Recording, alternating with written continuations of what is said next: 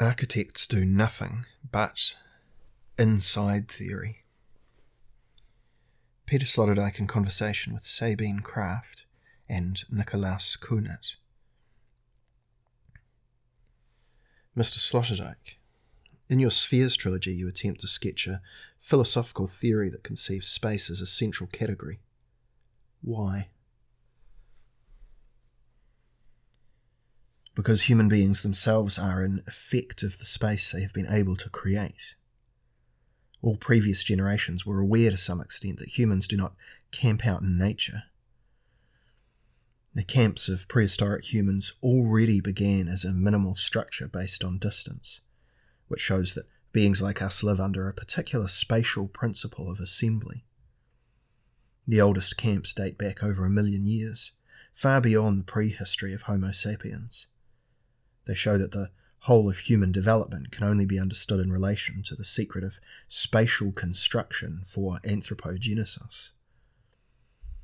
This monster of a book, with its 2,500 pages, should actually be called Being and Space, rather than Spheres. But the times for working on ontological theory are over, so I have settled for something more contemporary, for a constructivist and anthropological style of theory. The third volume of your trilogy contains a detailed discussion on architecture that includes the sections Cell Building and Foam City. The chapter as a whole is titled Indoors, Architectures of Foam. It is not clear from the discussion why you chose that title.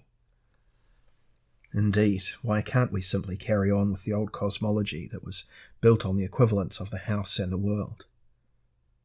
For that very reason. The whole of classical metaphysics is a figment of the imagination based on an implicit theme that is only openly revealed in a few places, such as in the work of Hegel and other authors. It says that the world is like a house, and that human beings are not only mortals, but also people who live in dwellings. In other words, humans are fundamentally creatures that reside. Their relationship to the world as a whole is a relationship of residence. The question is, why does modernist thought depart from this equivalence between world and house? Why do we need a new metaphor to describe the manner in which human beings establish themselves on their own spatial structures? And why do I propose the concept foam? The answer is quite simply, because we no longer need a universal house, but rather a unité de habitation. A habitation unit, a conglomerate or stackable mass of habitable cells. The idea of the cell abides by the spherical imperative, but instead of the cells stacked in a house producing the classical form of world house, it produces foam, solid foam as a multiplicity of individual worlds. I emphasise the individualistic aspect of the self-construction of these cells with so much feeling, because the plural character of the cell conglomerate is important. For the early modernist architects, the quasi-metaphysical imperative of the new architecture, with its slogan, support the individual's need for world education, was obviously felt much more keenly than it is by their present-day counterparts who have long since regarded it as self-evident. Is the collapse of the world house, or of the all-embracing sphere into foam bubbles, an entropic image? Well, not only entropy is involved, but also negative entropy, what I call negentropy, because things are much more complex nowadays than was possible under the concept of unity. Let's not forget that metaphysics is the realm of great simplification, which explains its comforting effect. Where does this energy for this negative entropy come from? From the friction between the cosmoplastic plans, the world-creating designs of individuals. In earlier times, individuals were much more heavily involved in the collective enterprise of creating something like a shared cosmos. You could say that the world picture itself had performed the function of a collector. Today we release the cosmoplastic energies of individuals and build up much more energy with them. The result is not easy to express as a totality. It cannot be represented as a rounded whole, like a huge ball of being of metaphysics, which was supposed to serve as a universal vessel, a container for everybody together. When we are sitting in foam, we cannot even imagine being able to see into the neighbouring cell. Explication. Explication as a figure of thought acts as a guiding thread all through the third volume of Spheres. For example, in the introduction to Architectures of Foam, you write that the modern age makes dwelling explicit. What do you mean by that? Walter Benjamin, in his Arcades project, was the first person to attempt to depict an architectural form as historical philosophical phenomenon. This involves an idea connected with our theme of explication. Benjamin's great intuition consisted in looking more intently than earlier generations of scientists had done at that role that people of the 19th and 20th centuries played as creators of milieus, or even better, as creators of interiors. In other words, he saw the building of interiors as a timeless motif in the sense that human beings always have the need to construct an inside, an interior for themselves. And at the same time, as a historical materialist, he wanted to emancipate this anthropological motif from its apparent timelessness.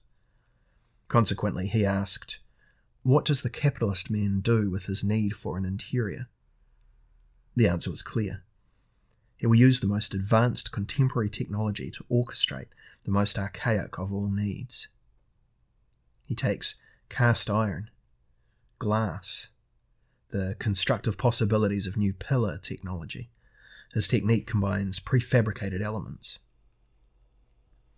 Paxton's Crystal Palace, with its famously short construction period of only 8 months, represented the triumph of this technology. Arcades are such provocative structures for Benjamin, because the market, a type of space that had seemed until then to be the epitome of openness in the polis, is drawn inwards.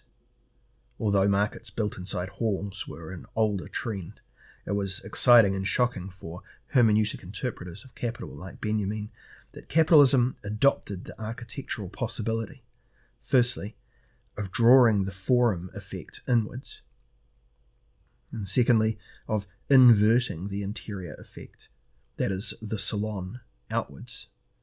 These two tendencies meet in the arcade. The citizen wants to bring the world, the cosmos, into his saloon. To some extent, he wants to impose the dogmatic form of the room onto the universe. From this perspective, he no longer wants to go out at all. Benjamin thought he could decipher the need to dispense with the outside world in the deepest interior of the capitalist dynamic. He was naturally projecting from his own personal structure, for real capitalists, in fact, are quite different from Benjamin's assumptions. They go outside, they are sea voyagers, and they flee from interiors. Benjamin lent an anthropological perspective to a piece of his own scholarly neurosis, but that is not our problem. The author's handicap turned out to be heuristically fruitful, because he could project exactly the point at which he could count on the cooperation of reality. In fact, that is always the fruitful moment, when reality is more neurotic than the neurotic person. It is enough to look through the lens of personal disturbance to identify the situation. Benjamin is a perfect example of this. In his own way, he felt the need of the capitalist man of private means to exist as a pure hothouse plant. Like that man, Benjamin wanted to bring the world inside and completely aestheticize it to satisfy his need for security and immunization. A passage in Corbusier's writings states that the choices between revolution and architecture. He decided in favour of architecture.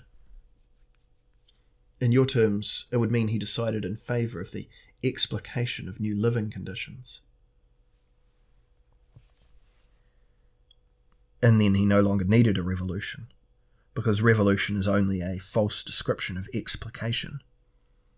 In a wicked passage in the introduction of Spheres Third, referring to Bruno Latour, I say this even more sharply.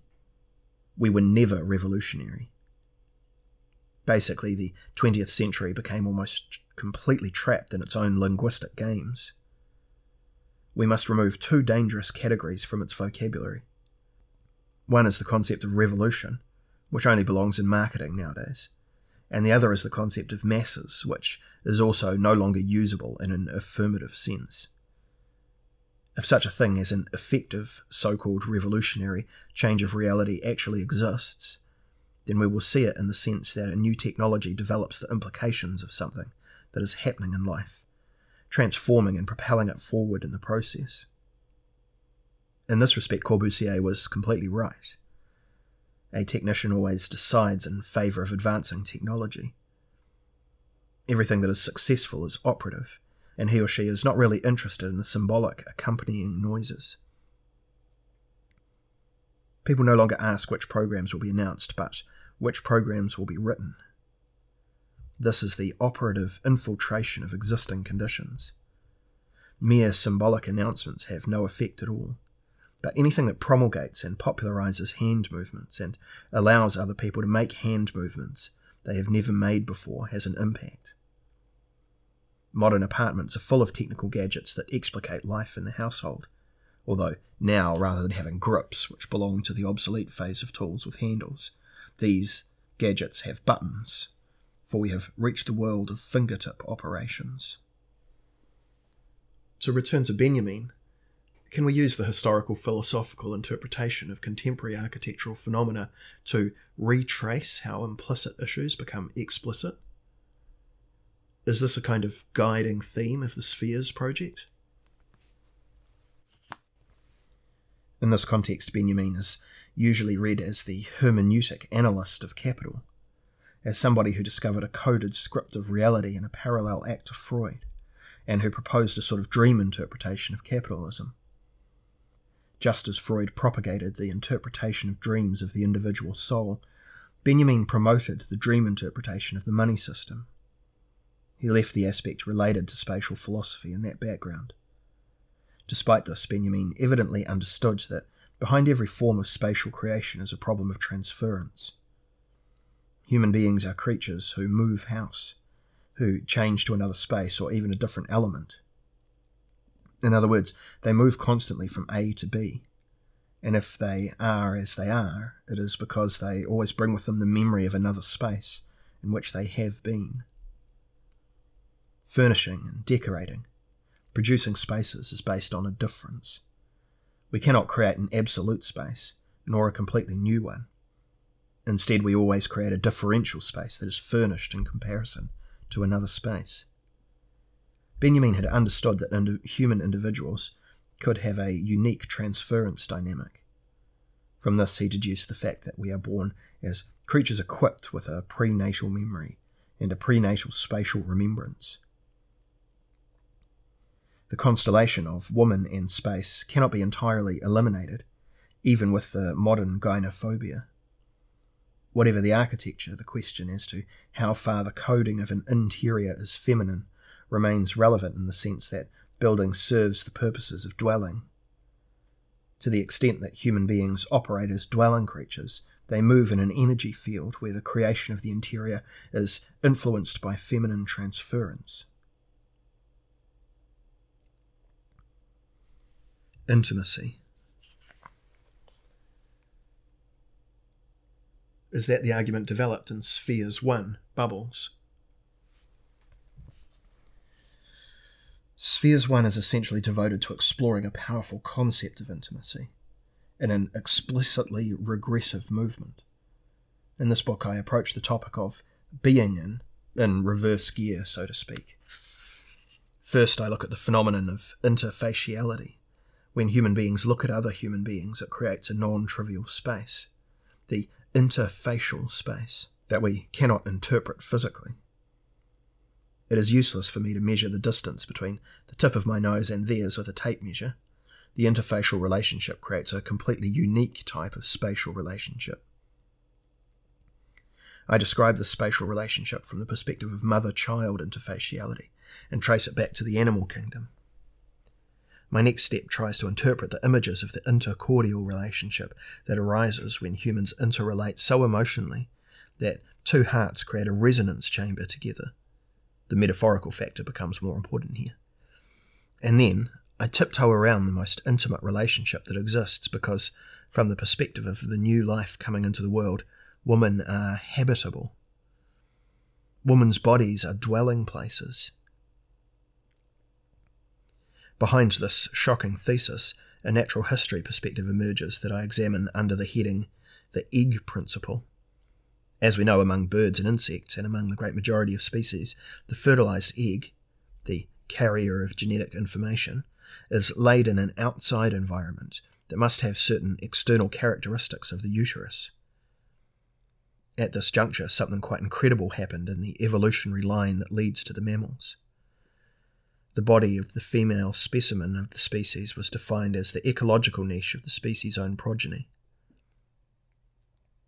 To some extent, that is a dramatic turn in evolution. We could say that a double usage of the female specimen occurs.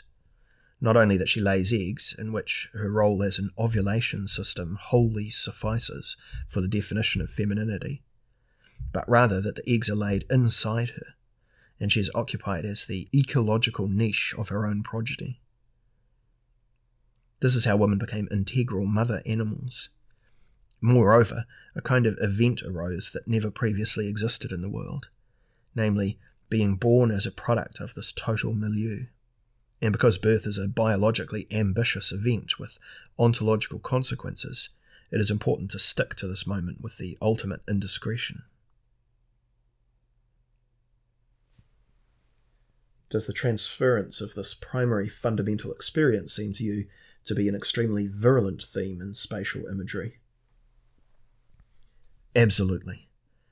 Because if we use the concept of transference from psychoanalysis, it is possible to ask how living creatures who carry the trace of being born will construct themselves.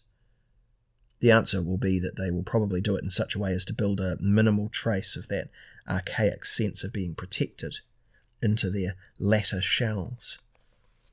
We should note that transference evidently does not relate to feelings, nor to confused affects, but to the process of spatial creation as a whole. The construction of casings for life generates a series of uterus repetitions in outside environments. This does not explain variations in spatial needs. Not all of them transmit the wish for archaic protection in this form. Many people feel extremely trapped in small spaces. There are the so-called cave dwellers and tree dwellers. Spheres theory is not trying to explain everything. It is not a universal theory, but a detailed kind of spatial interpretation. Incidentally, one can also elucidate very different kinds of spatial types in terms of the prenatal perspective. Wide, oceanic spaces on the one hand, and hellishly tight ones on the other. As I have said, Spheres 1 discusses microspherological phenomena. By microspherology, I mean the description of the effects of intimate space. They are always seen interpersonally, and I find the paradigm for this in the dyadic relationship. I show how we should actually conceive the dyad, and I trace it back to a prenatal proto-intersubjectivity. I discover that the question is less about a mother-child relationship than about a child-placenta relationship. In other words, the original duplication occurred on a pre-personal level, and the mother only entered the picture later. After the deepest possible regression exercises through the discovery of the so-called psychoacoustic navel, my results are based on Alfred Tomatis and other authors who have worked in this delicate field. They describe the fetal ear as the organ of primary bonding. It is quite exciting for people who wish to believe it, but meaningless for those who do not accept the topic as valid. What does this mean in relation to a contemporary explication? Or does explication in this context mean that we can detect implicit content with contemporary analytical tools? And it is not only the analytical tools that give us access to specific elements of living relationships, such as dwelling, working, or loving. It is not only a cognitive process that is in progress. What we are dealing with here is a real process of working something out that can be understood simply with a form of expressive logic or production logic. In this case, of course, I am in line with the tradition of Marxist anthropology. If it is true that we have to look at the whole of natural history to explain the formation of the human hand, then it follows that we have to consider the whole of cultural history to understand why we can do psychoacoustics today. Anyone who works anthropologically always has to try to date his or her own anthropological theses. This leads us to observe that everything Hegel and his contemporaries described as the phenomenology of mind, including a wildly over-optimistic teleological interpretation of process, can be written again as the history of explication. Not everything that exists implicitly becomes explicit. An explication will only relate to the parts of living relationships that have been developed by contemporary technology. For technology, and this is actually the book's basic assumption, is the attempt to replace naturally arising or religious and symbolic immune systems with explicit technical immune systems. If you want to replace something, you have to understand it better than a mere user does. If you want to make an artificial limb, you must precisely define the organ to be replaced. This takes you from the concrete function statement up to the general situation, and then back down again to the possible functional equivalent, which is just how functionalists work. They always start from the question, what does the system in its present form achieve, and what can we do instead? Our architects understand that very well. What are the characteristics of the space formed by intimacy? What does it achieve? It is certainly a pre-geometric space. How can we replace it with technical methods? Architects would probably immediately have the associative idea, we must build cosy corners. Now, that wouldn't be too far wrong. If we ask what a cosy corner represents in functional analysis, we arrive at the term primacy of the protecting atmosphere. And when we have recognised the primacy of the protecting atmosphere, in fact the primacy of the atmospheric factor at all, architects can deduce that they should not take geometric ideologies as their starting point. Instead, they should be thinking in terms of atmospheric spatial effects. That requires translation. After all, intimacy is first and foremost an intersubjective category that can be thought about or expressed in different spatial terms. I think of intersubjectivity as its own kind of spatial relationship. It took the first 700 pages of the Spheres Project, the entire first volume, to construct a non-geometric, non-physical concept of spatiality. Its strong characteristic is that, by being together, beings of the human type evoke the sense of reciprocal accommodation. An amorous couple provides a clear example. The lovers are already together in some way or another, and the question, your place or mine, is actually secondary. Incidentally, this is a lovely example of an explication. The state of togetherness and going somewhere as people who are already together is the gestural explanation of what was already implicitly present by being together, but now emerges explicitly. This is also why Spheres 1 included a theory of the bedroom, as well as a little theory of the bed, or of the anonymous self-completer. Balzac's theory of the bed is, to be precise, also a spatial theory. Do you refer to it? Unfortunately not, but I refer to other sources.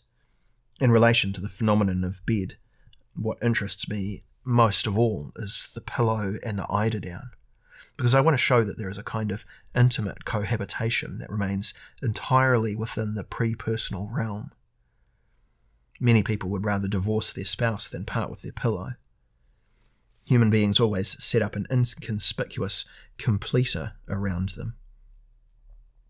The cultural history of sleep is itself a history of explication of those nocturnal self-completers with the aid of self-helpers, if you like, who are technically represented in the history. Covering oneself is a gesture of acknowledging oneself. It contains the quest for one's own unmistakable tight space that one sees as assisting sleep. Many people cannot fall asleep without a blanket covering them because they need this minimal completer to give the all-clear signal at night. Your book uses examples of two types of building, apartments and stadiums, to combine the results of different explication processes. Result, not in the sense of a final outcome, but rather as a segment of a continuing process.